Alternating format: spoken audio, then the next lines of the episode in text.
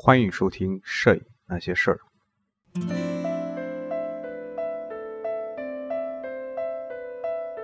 走在生命路上，用爱丈量梦想，大漠流浪，雕刻时光。任凭世界变。各位听友，大家好，这里是《摄影那些事儿》第八十九期。这一期呢，凑一个热闹吧，跟大家聊一聊最近比较火爆的一个话题吧。那么就是在连州摄影节上获得大奖的绿皮火车。把七十三送给你，让它带领我前面的路。在连州摄影节上呢，钱海峰的绿皮火车获得了一个大奖。那么在网上呢，就针对他的作品呢，产生了很多的讨论。那各方面的这种观点呢，也各种各样啊。那么大概呢，分为两派吧。那么有一派呢，认为这个奖呢，应该说是并不是非常合适啊，感觉这个作品并没有足够的分量去承担这个奖项。那么另外一派呢，就是认为这个奖呢是实至名归的，因为这个作品呢确实是拍的非常非常的棒啊，应获得大奖是应该的。那么针对这两方面呢，首先我说一下我的观点吧。那么我个人的观点啊，我觉得这个奖还是还是应该获得的。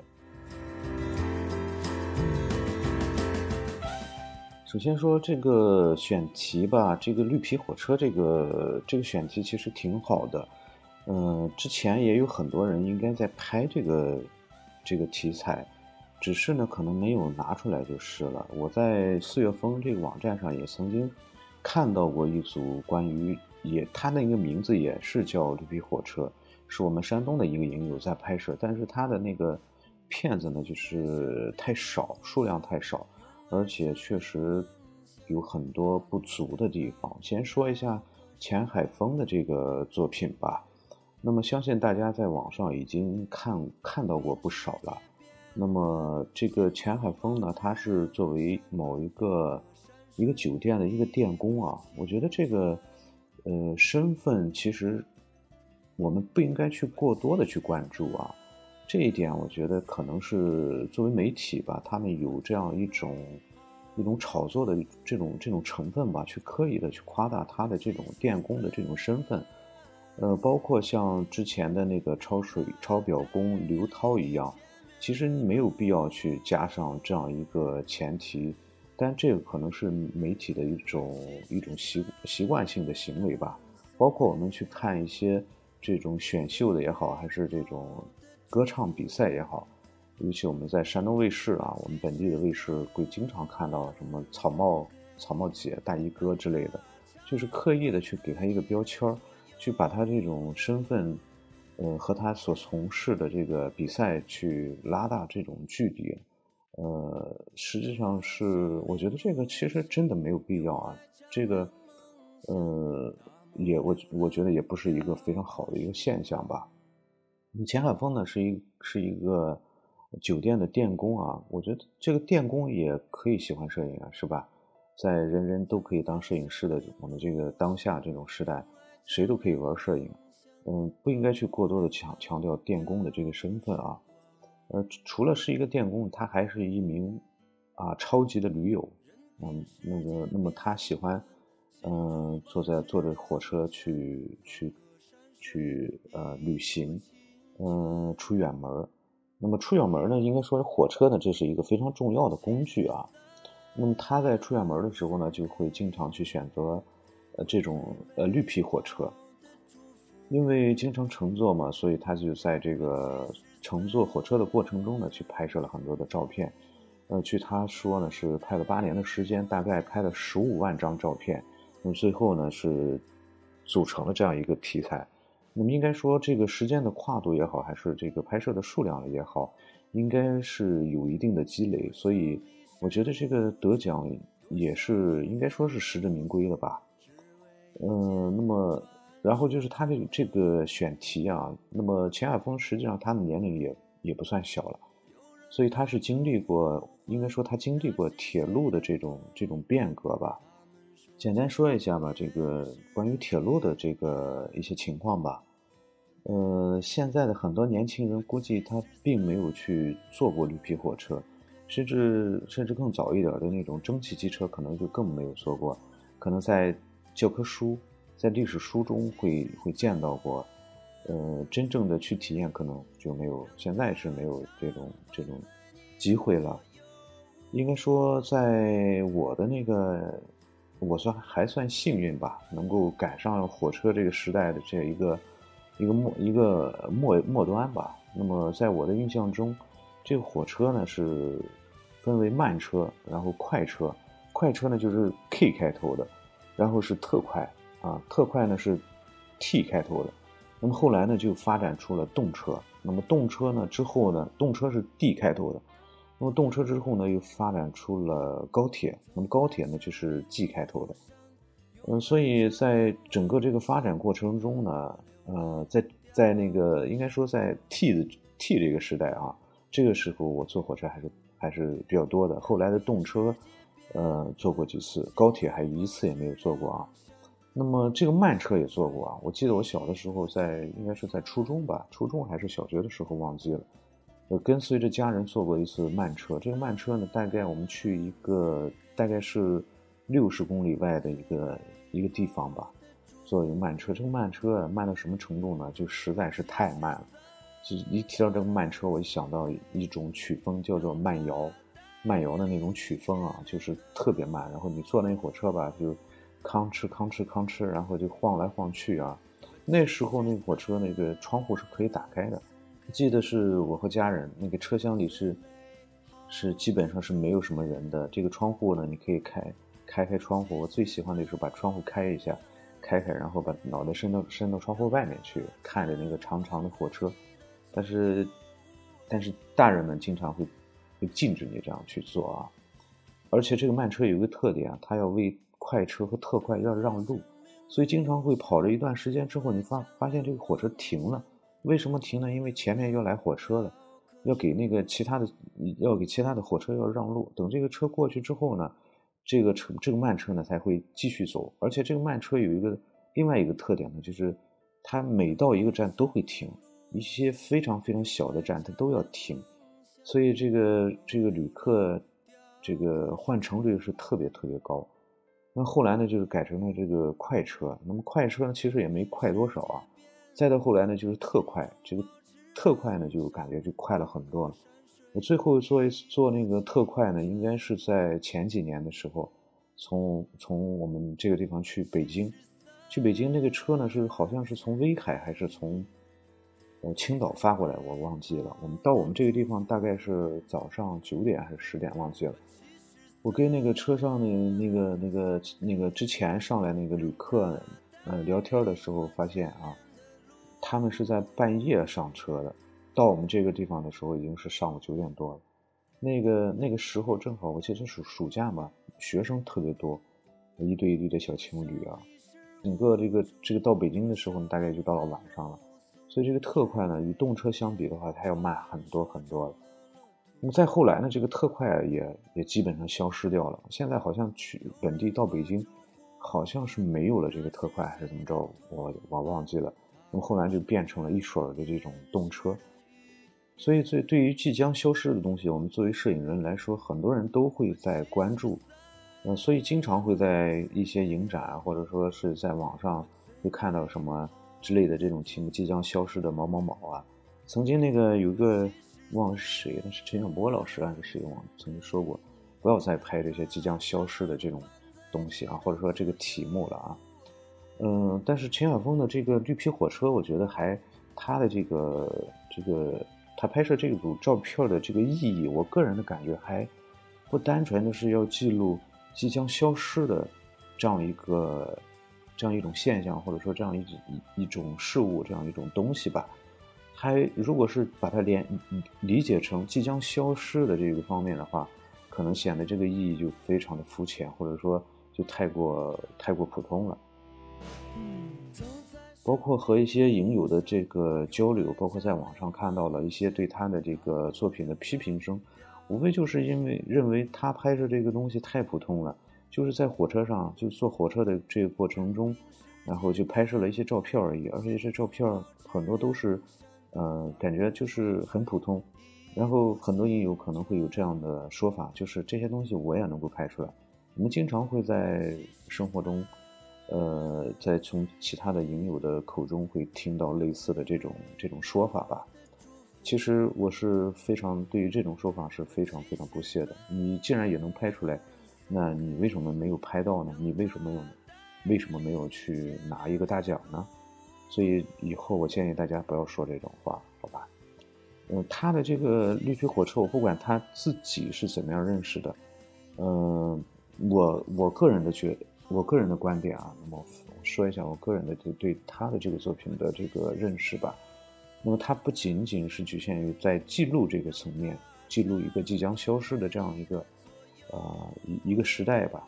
那么这一点呢，就与啊王福春老师的那个火车上的中国人有很大的不一样。那么肯定有些影友可能纳闷啊，我说说这么长时间了，为什么一直没提王福春那个火车上的中国人呢？啊，在这儿就要说一下了，这两个作品，那么钱海峰呢，他也很坦诚的去去承认，他受这个王福春老师的《火车上的中国人》影响是特别重的、特别大的。但是呢，如果说我们把两个作品放到一起呢，又会发现他们两个是完全不同的两个作品。应该说，王福春老师、王老师他的这个作品呢，是更加偏向于传统的那种纪实摄影。所以在他的那个片子当中是非常非常讲究的，讲究什么呢？讲究传统纪实摄影的那些个那些个呃那个那个规律吧。你比如说，他非常注重这个光影，非常注重瞬间，非常注重构图，所以他他整个那个作品呢，你会看上去会非常非常的严谨。而且王老师的整个这个作品呢，我的。个人的感觉是，它更加侧重记录这个层面，它记录了整个中国几十年的这个铁路上这个火车的一个变化，包括火车上的这个人的一些状况。通过这一个狭小的空间呢，你可以一是可以看出整个火车的这个发展的这个轨迹，另外呢，就是通过火车这个狭小的空间呢，可以看到人的这个这个在。发展过程中，人的一些变化，包括人的精神的状态、人的服饰啊、人的生活一个变化的一个过程，一直到现在，王老师仍然是在坚持拍。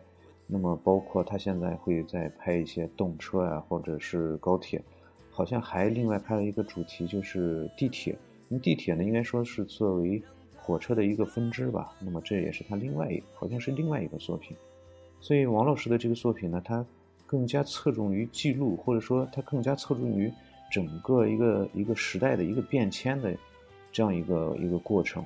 那么它是三十年甚至要更长的时间啊，见证中国铁路发展的这样一个过程。而钱海峰呢，这个绿皮火车呢，它实际上它拍摄的时间呢，相对于王老师的那个来说要要短一些，那么只有八年的时间。但是实际上八年的时间也应该说也不短啊，也不短。呃，能够持续八年时间去拍摄一个主题的话，应该说也是非常非常难得的一个一种做法，一种坚持吧。那么他的这个绿皮火车呢，更加呢是侧重于对于社会某一阶层人的这种关注，他没有去拍动车，他也没有去拍高铁，那么他只是拍绿皮火车，因为他在在。乘坐的时候，主要呢就是乘坐的绿皮火车。那么这个绿皮火车，我们要考虑什么样的人去坐绿皮火车？为什么他们不去坐动车？为什么他们不去坐高铁呢？那么这背后的原因是什么呢？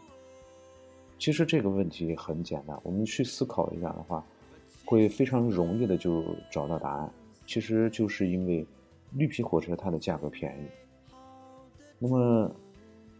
我大概算一下，大概想一下，我我也没有具体算啊。嗯，如果是如果是坐绿皮火车，它的票价同样一个路程是票价是一百的话，那么大概你坐动车的话，大概的这个价格，二等舱的价格应该是在三百到四百左右。如果是换成高铁的二等的话，那这个价格可能就要到了七百到八百。所以整个这个价格的这个差距呢，应该说是非常非常大的。而中国呢，流动人口它的这种，尤其是这种长距离的流流动。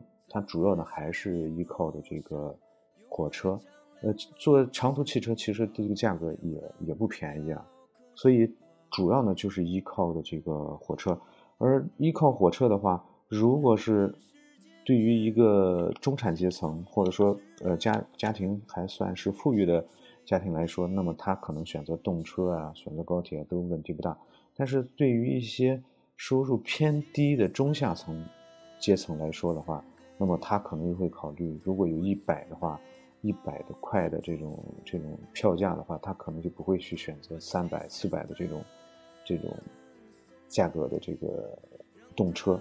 所以坐绿皮火车的这个人呢，大部分应该说都是我们老百姓当中的一些呃收入偏低的一些人群。所以在这个绿皮火车上呢。形成了另外一个一个特殊的一个空间，这个空间呢都是都是由这个应该说我们社会中低收入者组成的这样一个一个一个空间，在这个空间当中，人与人之间的距离呢被强制的缩小了，所以呢你不得不去忍受这个小孩的哭闹啊，那么你可能就看到这个小孩在走廊中随地小便，这个也很正常啊，那么你可能也会。不得不去忍受你旁边一个男子的一个狐臭，或者说他肮脏的这种衣服，啊，或者旁边妇女的这种劣质的香水的气味等等等等。那么在这个空间当中呢，这个人与人之间好像是变得真正的平等了，啊，无论你是衣着光鲜也好，还是你衣衫褴褛也好，好像都变得不那么重要。那么在这个呢车厢当中呢，就形成了一个小小的社会。呃，所以呢，在在很多这种嘈杂的这种条件下，呃，孩子哭，大人闹啊，这种，甚至是略带有点脏乱差的这种条件下，可能有一部分这个我们说社会中的那些个中产啊，或者说精英啊，或者说这个白领啊，他们就不愿去接受这样的一个，不愿在这样一个空间中去待。所以在北京呢，这个我想起一个。我我北京的这样这样一个一个事情啊，就是有一些北京的有些朋友可能真的会有这样的朋友，他宁愿去开车，在路上堵两个小时、三个小时，他也不愿意去挤地铁。那么原因是什么呢？就是因为地铁和火车其实是类似的呀，它把这个人与人之间的空间给严重的压缩。坐地铁挤地铁，我不知道大家有没有挤过，挤过的朋友可能都会知道，在挤地铁的这个过程中。基本上是没有什么人的尊严，人和人之间的这种距离，也没有什么什么安全距离，就是无论是男是女，是漂亮还是丑陋，是香还是臭，你不得不紧紧的挨在一起。所以很多人他就不愿意去尝试，不愿意去坐地铁，尤其是你你能想一下，一个打扮的非常漂亮的一个姑娘，一个时髦的姑娘，浑身珠光宝气的这样一个姑娘，她能够在地铁中被人挤成。像一个塞塞在罐头里的沙丁鱼那种形象吗所以很多人就不选择地铁。所以我想大家也能够也能够体会后或者说理解了吧，在绿皮火车中应该是什么样的一个一个人群一个阶层了吧？最为最为荒谬或者说最为不合理、最让人气愤的一点是什么呢？就是作为中收入中下层的这种收入者。他们在中国的这个社会中的占的这个比例呢，应该说是还是很大的。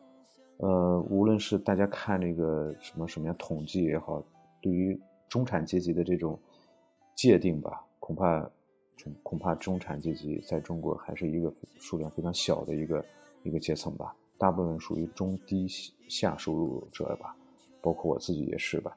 因为是这个帮朋友买票的原因吧，我我就在。下了一个幺二三零六的那个软件，看看了一下，我发现这个普通的火车真的是没有了，就是特，就别说快了，就特就是特快也也没有了，只有动车，而且动车的这个次数呢也非常少，大多数都是高铁，所以呢，这个就逼着人们去做，去选择这个动车或者高铁，而价格低廉的绿皮火车是直接就就就消失掉了。这个是一个一个，我觉得是变相的啊，不能说政府啊，应该说是铁路部门一种变相的一种剥削老百姓的一种一种手段吧。所以，所以想到这儿，我当然这个我看问题可能比较片面一点吧，我不知道铁道部还有其他什么样的方面的考虑吧。我觉得在中国的铁路方面存在着很多很多的问题，比如说。站票和坐票的价格是一样的呀，等等啊。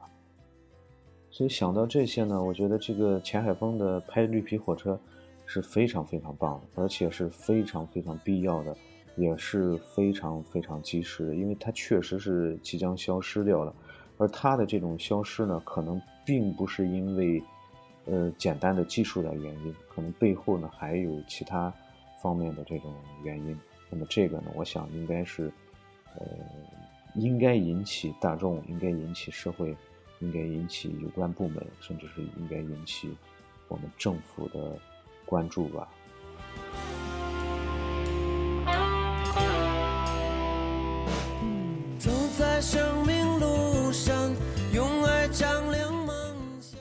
我的一些观点基本上也也已经说完了，无论是你赞同也好，还是不赞同也好。我总觉得，既然已经他的这个奖已经，呃，得到了，而且得到了很多呃学者这个专家的这种认同，呃，与其我们在一味的去去质疑的话，我们不如去静下心来，去仔细的去看一看他的作品，分析一下他的作品。把七十三送给。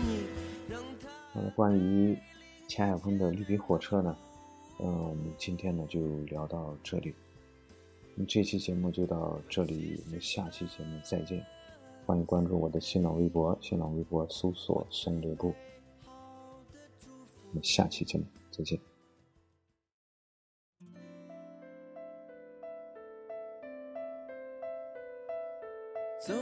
生命路上，用爱丈量梦想，大漠流浪，雕刻时光。任凭世界变幻，心中保持良善，放歌山水，一股清泉，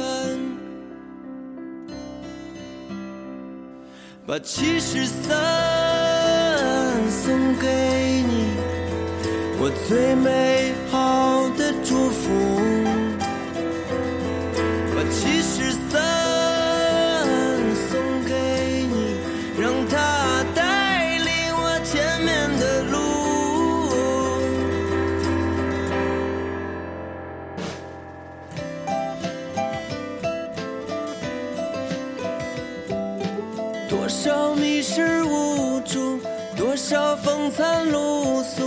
只为一件传说中的乐土。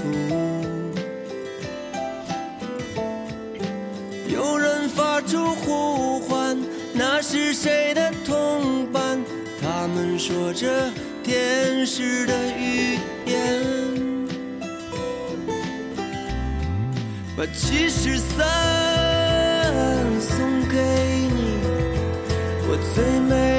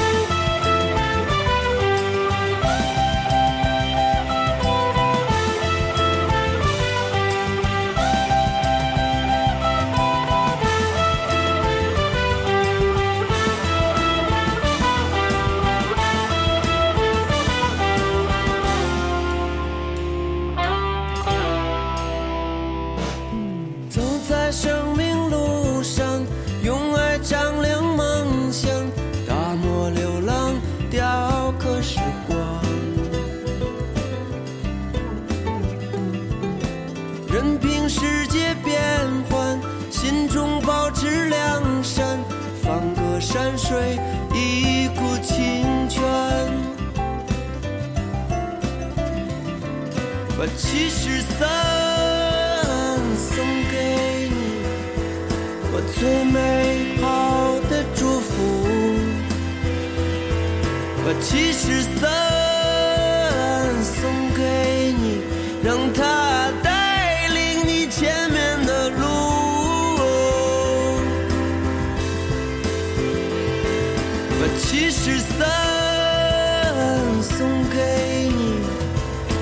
最美好的祝福。把七十三送给你，让它常伴在你的左右。